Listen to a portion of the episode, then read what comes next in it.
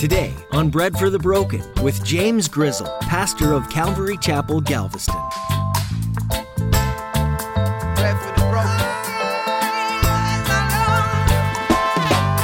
Different areas of our world have always suffered, and, and to be a Christian, it can cost you something.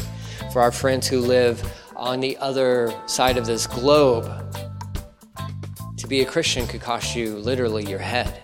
We've seen that in recent history where you have Christians lined up on the beach as their heads are removed from their body. Why? Because they won't renounce Jesus. What are you willing to die for? There's often been brave men and women willing to stand up for their beliefs throughout history. There have been martyrs throughout the ages that have been willing to die the most horrific deaths for their faith in Jesus. In today's message, Pastor James teaches that during the Great Tribulation, there will be a great worldwide hatred for all who proclaim the name of Jesus. Can you imagine living in a world where your faith in Christ will literally cost you your head? Now, here's Pastor James in the book of Revelation, chapter 13, with today's edition of Bread for the Broken.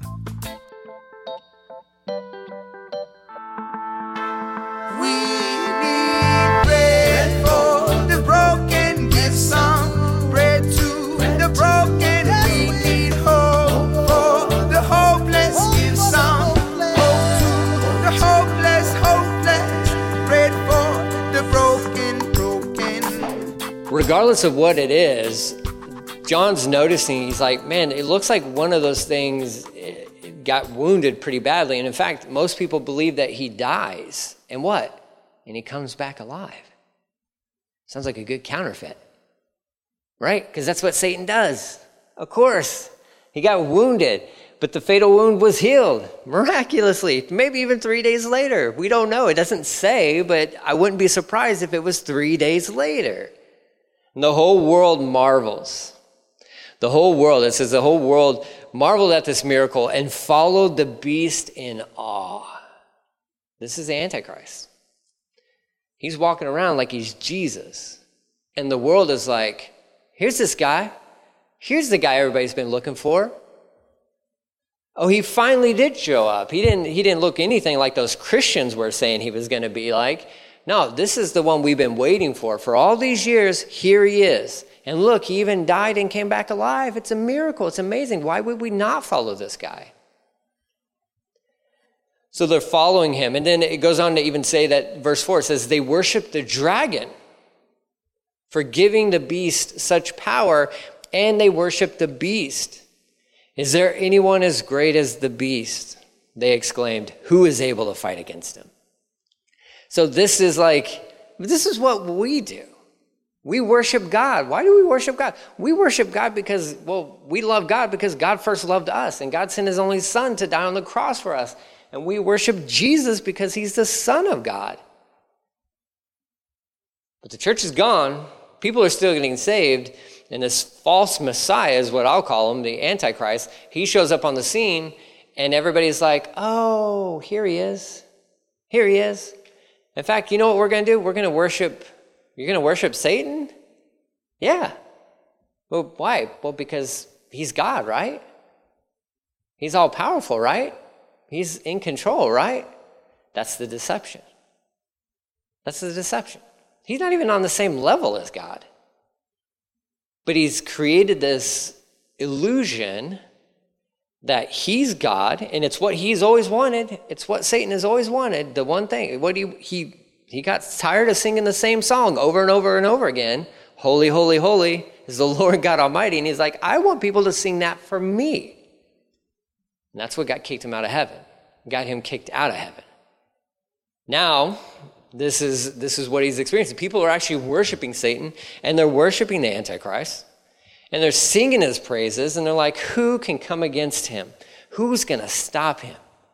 Who can stop them? This is a weird, and like the church gets raptured up, but this whole new church starts up during the tribulation times.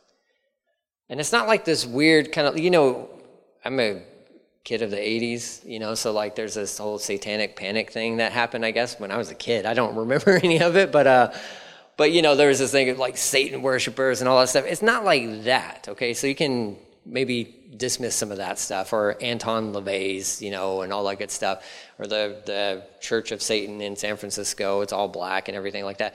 We're not talking about like that, but this is like logical, reasonable kind of people who are like, yep, we're going to worship. We're going to worship him. We're going to worship this guy. And he's not like Satan's walking around, you know, cloven footed with the red, with the tail and the pitchfork and stuff like that, demanding. They, we don't even know if they even see Satan visually. I mean, there's no indication. They certainly see the Antichrist and they're like, listen, whatever's giving you your power and authority, whoever your father is, we want to worship him. It's quite the quite the change from what we do, you know, and what we know as, you know, as believers. But there's this great deception. Verse 5 says, The beast was allowed to speak great blasphemies against God. And he was given authority to do what he wanted for 42 months. It's you know, that's, the time period that we're, we're dealing with here, these three and a half years. And he spoke terrible words of blasphemy against God. Now, you can note that, I mean, this is the same, uh, you know, adjective or descriptive term that's used for this guy. Uh, what, what spews out of his mouth, what is consuming his heart is hatred towards God. Okay? He's got it written all over him, and everything that comes out of his mouth is anti God, anti God, anti God. And you would think, because we get kind of spoiled, especially within our Western world, like, we're looking at this as if like you know we're around or this is happening right? And we we would be thinking i would say 10 years ago we'd be like no way. No way. That much hatred towards god. And maybe we are seeing glimpses of that. And seems like a day every day we're getting closer to where it's like the, the rhetoric for an anti-god message certainly is getting louder and louder. Anti-god anti anti-church anti you know all this stuff anti-christian. It's it's supposed to happen it's supposed to happen. To where one day you'll get to this where this guy stands in, on a platform in front of probably millions and millions of people and says, Hey, and he starts talking all this garbage and trash about God, and people are like, Amen, Amen. They are worshiping him and they're, they're fully on board with everything that he says. And everything that he says is against God, slandering his name. And all who live in heaven, that's you and I. Okay? Because we believe that this rapture thing will happen at the start of the tribulation. Could be wrong on that. I really think that that's how it is. Maybe mid trib. Regardless, we'll be in heaven. And this dude is going to be talking garbage and junk about you. There you go. So, what should your response be? Who cares? Let them talk, right? Now, don't talk about my God. That is offensive to me. Now, don't do that. I don't like that. I don't like that. You're going to talk trash about me being a Christian. That's fine. Whatever. I don't care. Um, this guy's going to be like, yeah, all these Christians that are living on the earth right now, and even those ones who have died, even those ones that we have beheaded, because that's going to be going on. He's talking, he's just talking trash about everybody, everybody who's associated with God and or who are his temple is what the rest of that verse says in, in uh, verse 6 it says in 7 um, and the beast was allowed to wage war against god's holy people to overcome them and he was given authority to rule over every tribe and people language and nation. So this is crazy. So he's allowed to wage war against god's holy people because on this planet people will still be getting saved and so there will be uh, christians on this planet but they will be the key target for this guy, and the Lord will allow this, this war to rage. And that could be a hard pill to swallow, right? Because you're like, but God, you know, you got all these evangelists, these 144,000 evangelists that are running around. There is no indication that these dudes are stopping even with the Antichrist maintaining a huge platform and all this stuff and spewing threats towards them, the indication is that these guys are just still going for it. And people are receiving that message and people are still getting saved. And it will cost them in the end, it will cost them their lives. But this shouldn't surprise us because we see this today. We've seen this all throughout time at certain moments in, throughout history, it is always, it has been costly to be a Christian for certain individuals. When John was receiving this vision, to be a Christian, it could cost you your life. Whether it was Nero, who was a psychotic man, uh, or it was Domitian, who I believe was ruling at the time when, uh, when John was recording this revelation. They hated Christians. They hated. And if you, if you refuse to bow your knee to Nero and say Nero or Caesar is Lord, which is a blasphemous thing to say, if you refuse to do that, well, then you could lose your life in various ways. They, were, they got very creative on how they killed Christians. All throughout time, that has been true. That has been true. So it's not like this is some sort of like surprise for humanity. Different areas of our world have always suffered, and, and to be a Christian, it can cost you something. For our friends who live on the other side of this globe, to be a Christian could cost you literally your head.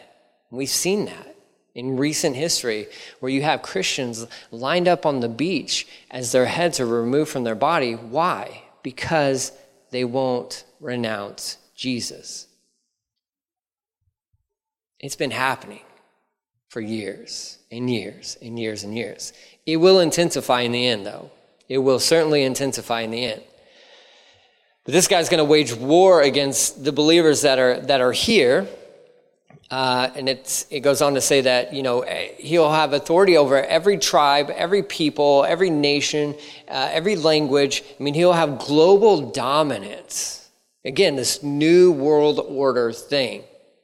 Somebody's going to get this brilliant idea of like, why are we all disunified? Shouldn't we just all come together and rule this one planet that we live on collectively, right? Well, okay, so if we're going to do that, then we should probably establish some sort of like one world currency. Because that makes sense. That would make governing a whole lot easier. Well, surprise, surprise. We seem to be fast tracking that thing, right? It's like one world currency. That's always been like a weird, like sci fi kind of thing of like, what would that be? It's the euro. It's the euro. The euro is the one world currency. I heard that so many times. I'm like, I don't think that's it. I don't, that, that wouldn't make sense. But digital currency, well, that makes a whole lot of sense. That makes a whole lot of sense. Where have all our coins gone? Where have our coins gone? Is there really a coin shortage? Because I got people in banks that are telling me there's no coin shortage. Why does anybody want my cash? I think it's just progressively moving in a direction of like, yeah, you know, and listen, one world currency and all this stuff. I, look, I don't ever have cash on me. Okay, I don't ever. So if you want to rob me, find somebody else. Um, I don't have a.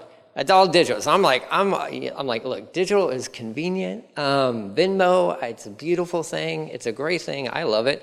Um, but I mean, this is all just playing into playing into effect.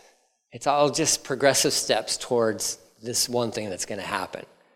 But you got this guy who's ruling over the world. I mean, everybody, like, I mean, he's got a government, uh, you know, these 10 these 10 heads and the you know the seven hills that's always a representation of rome. So this is like probably the revived roman empire and this guy gets to rule over this thing and the world is is seeking to have what they've desired for so long and that's just this um, utopia. Like we all come together we'll you know we'll all just follow the same rules and, and all this stuff and it'll be beautiful and it'll be great. Um, it's but it, it, it, won't be all as cracked it won't be all as cracked up to be. Just keep reading the book of revelation you'll see that even that doesn't even last.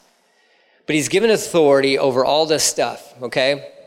And it says all the people verse 8 all the people who belong to this world worship the beast.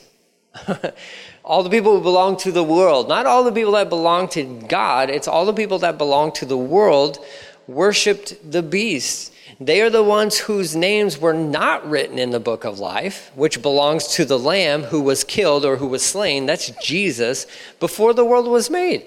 So that's, that's fascinating. There's a book that was written about you, at least mentions you, before any of this stuff even existed. How, like, that should make you feel pretty nice, pretty good. That before you even were a thought in anybody's brain, great great great great grandparents even brain all that stuff before anything was even made god has a book and he wrote down a bunch of names in that book now did he write down everybody's name i think so does that mean everybody goes to heaven not at all Not at all. Why? Because what? Salvation is a free gift from God, but it's a free gift that has to be received from the individual. So I know there's I know there's people out there that say like, well, no, everybody basically just goes to heaven because we don't we can't fathom we can't see how God would be so cruel as to send people to hell. And I say, um, excuse me, I've read the Bible. God doesn't send anybody to hell. He sends a group of people to hell, that's for sure. And his name is Satan, and it's a third of the host of heaven that rebelled against him. The lake of fire was created for them. If people end up in that thing, it's because they chose to go there. just got to read your Bibles. God, God doesn't wish for anybody to perish. He doesn't wish for anybody. That's why he would send his son to die on the cross for us.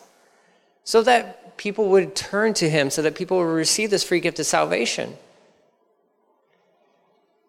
I find it so comforting that at the very beginning, before anything ever was, when you had God in this perfect community God the Father, God the Son, and God the Holy Spirit. Perfect, perfect, no sin, no need for us at all. They say, you know what, let's write a book. Let's write a book. And we're going to fill it with a bunch of people's names. And when we get to this point in time, actually, in, you know, a few chapters later on, what I believe, along with, you know, other pastors, is that if there were any revisions to that book, it was because people chose not to accept the free gift of salvation. So if anything happened in that book, it was names being erased out of it because they didn't want to be in it. Because they didn't want to be in it, which is sad. But you have to march over the body of Jesus in order to get to hell. I mean, that's the reality. That's the reality of it. But there's this book of life, and it's got names written in it. And what I, man, I just, I don't know if it's alphabetical or what, but G's, there's Grizzle, and that's James Grizzle, and I'm saying, thank you, Jesus. You took a chance on me before I even existed. Thank you so much. That's awesome. That's awesome. I'm not worried about losing my salvation. I'm not worried about that at all. I just want to stay connected to Him. My name's written down in that, and I'm like, Lord, use a Sharpie. Uh, just, yeah, I hope that was a Sharpie when you wrote my name in there. Um, let's just keep it like that keep me from being a knucklehead, and uh, I'll, I'll, I'll see you at the finish line. See you at the finish line. Okay? It's comforting to me. I hope it's comforting for you as well. If you're like, I don't know if my name's written in there. Um, well, I mean, or if you got family members that are like, I don't know if my name's written in there. You say, you know what? Let me tell you. Let me tell you how you can know for sure. There's this guy. His name's Jesus. He came to this earth, lived a perfect life, and died on the cross for your sins, so that your name would be in that book. So you can be sure of it. So you can finish out the rest of this life, the rest of this race with confidence, because Christians need more confidence of what He has done. I'm not confident in my ability to keep my name in a book. Okay, that that's not good. No, Jesus has done all the work for me, and I'm just I'm just holding on, and I'm just enjoying the ride. Okay, and that's that's that's what you can do. You can walk people through just a beautiful gospel message of like, man, Jesus has done it all. He did it all. You just got to accept it. It's a free gift. You just got to take it. Goes on to say, before we get into this false prophet, it says, anyone who's willing to hear, if you got some ears, listen, okay? Pay attention. Uh, the message Bible says, Are you listening to this? I love that. He's like, Are you listening to this? I, in fact, I would even say the, the uh, Eugene Peterson, that's uh, who who penned the, the Message Bible. Now it's it's a thought for thought, very loosely thought for thought paraphrase translation, okay? Um, I never study out of the Message Bible. I only study out of the New King James or the ESV, word for word translations. That's all I ever study out of. Um, but when I read, sometimes I'll read out of the message just because it's so clever. But he says this are you listening to this? Verses um, 9 and 10. They've made their bed. Now they must lie in it. Anyone marked for prison must or goes straight to prison. Anyone pulling a sword goes down by the sword. Meanwhile, God's holy people passionately and faithfully stand their ground. New Living Translation's way of saying that Anyone who's willing to, should hear uh, to hear should should listen and understand. People are destined for prison will be arrested and taken away. This is speaking of the persecution for sure. Like it's going to happen. Um, so what happens when they come to arrest you and they put the handcuffs on you? Well, go straight to jail. I guess. I mean, you know, like there you go. It's going to happen. Those who are destined for death will be killed, but do not be dismayed. For here is your opportunity to have endurance and faith. Here is your chance, God's holy people. For the ones who are going to walk through this story, but also for us today, you stand firm. You stand firm. You will not be shaken. You will not be moved. Let them say what they want to say. Let them threaten this or that or whatever it may be. Christians ought to stand firm. If this virus thing has taught us anything, it seems like the church is on shaky ground. And not talking about, I'm talking about like believers. We get so rattled and I get it. I understand. I don't like anybody messing with my with with my schedule. I don't like anybody telling me what I can do and what I can't do, okay? No, I don't like that. I don't like that at all. I don't care if you're the governor or not. I don't want you don't tell me what to do, okay? That's always been unfortunately my motto in life, okay? It's got me in a lot of trouble, okay? But Christians stand firm. You stand firm. What does that mean? You stand firm in your relationship with Jesus and in your confidence in who He is and what He has done. But what if they're telling us we can't sing songs? Stand firm. Stand firm. We don't need to be afraid. We don't need to be afraid. And the world doesn't need to see the Christians as being. Now, listen, I get it. Fear is, is it's, it's a, an emotion, it's a thing that we all go through and all that stuff. But the world, especially right now, the world is, is just so full of uncertainty. They're looking for, like, does anybody have hope? And us Christians should be standing firm saying, like, I, I got some hope. Like, I don't know what's going to happen. And I can understand what these guys are going through. I mean, it's saying, like, listen, you're going to get arrested. Some of you guys are going to be, di- you're going to be dying. But even in the midst of that, you still have people on this planet who are like, but who is there any hope? And that's why Christians must endure. That's why you have to keep following Jesus. That's why you, it is always too soon to give up on him. You stand firm you say, I, I have hope. And his name is Jesus. His name is Jesus. Tell me I can't sing. That's fine. That's fine. Because I know worshiping God is not all about singing songs, but I will sing songs. I will sing songs. I will walk around singing a song in my heart all day long, okay? All day long. You, I will follow the Lord. I will keep my eyes on Him and I will follow the Lord. I will not be afraid of any person or anything. I will stay focused on Him. And this is what I mean, I, I, think really the Lord has dropped this right in the middle of Revelation as an encouragement for, for John, for his listeners, but also for us today, where the Lord's like, listen, you just stay, just stay standing, stand firm, stand firm. Don't give up. Don't give up. Let's look at this last guy. This one kind of goes by pretty quickly here. Uh, the beast of the earth, or out of the earth or from under the ground, is what the uh, Message Bible says. It says, Then I saw another beast. I love these descriptive terms here. The beast. Um, that's actually a term of endearment in my house. So if you ever go to our house and you hear Nellie calling me a beast, that means she loves me.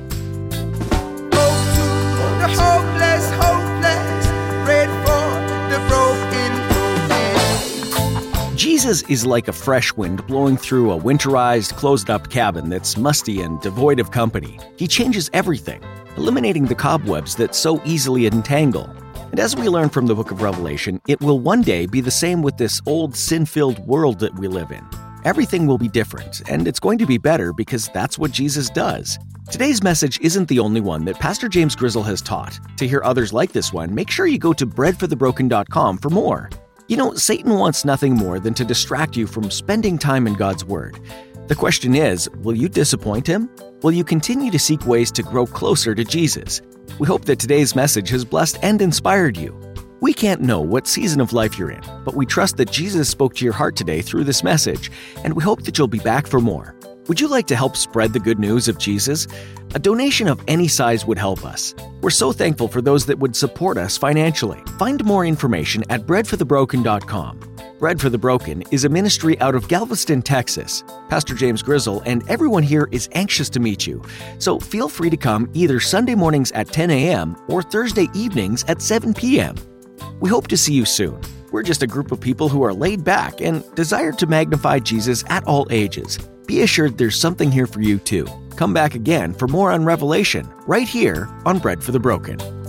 Let me paint the picture of who.